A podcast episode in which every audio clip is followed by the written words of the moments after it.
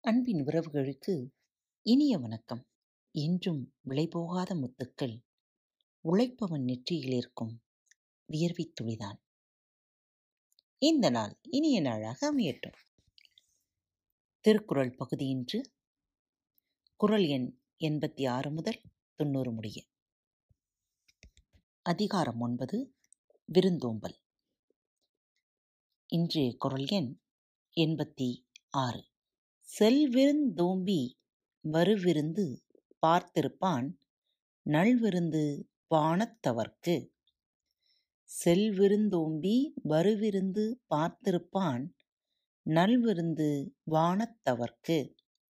வந்த விருந்தினரை போற்றி இனிவரும் விருந்தினரை எதிர்பார்த்திருப்பவன் வானுலகத்தில் உள்ள தேவருக்கும் நல்ல விருந்தினன் ஆவான் வந்த விருந்தினரை உபசரித்து அவர்களை வழியனுப்பி வைக்கும் போதே மேலும் வரக்கூடிய விருந்தினரை ஆவலுடன் எதிர்நோக்கி நிற்பவனை புகழ்வானில் இருப்போர் நல்ல விருந்தினன் என்று வரவேற்று போற்றுவர் என்பது குரலின் விளக்கம் Hey everyone!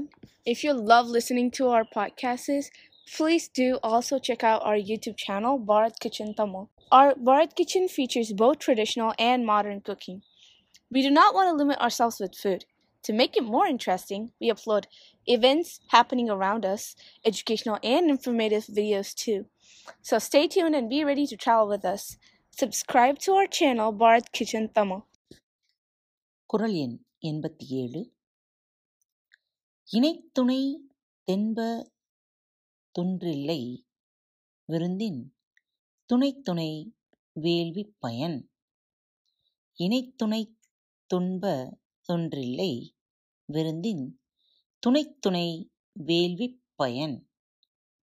விருந்தோம்புதலாகிய வேள்வியின் பயன் இவ்வளவு என்று அளவுபடுத்தி கூறத்தக்கது அன்று.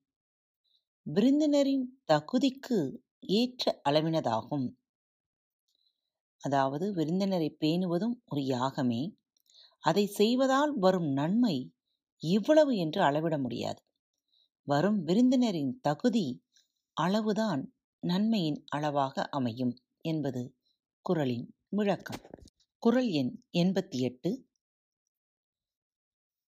பரிந்தோம்பிப் பற்றற்றோம் என்ப விருந்தோம்பி வேள்வி தலைப்படாதார் பரிந்தோம்பிப் பற்றற்றோம் என்பர் விருந்தோம்பி வேள்வி தலைப்படாதார்.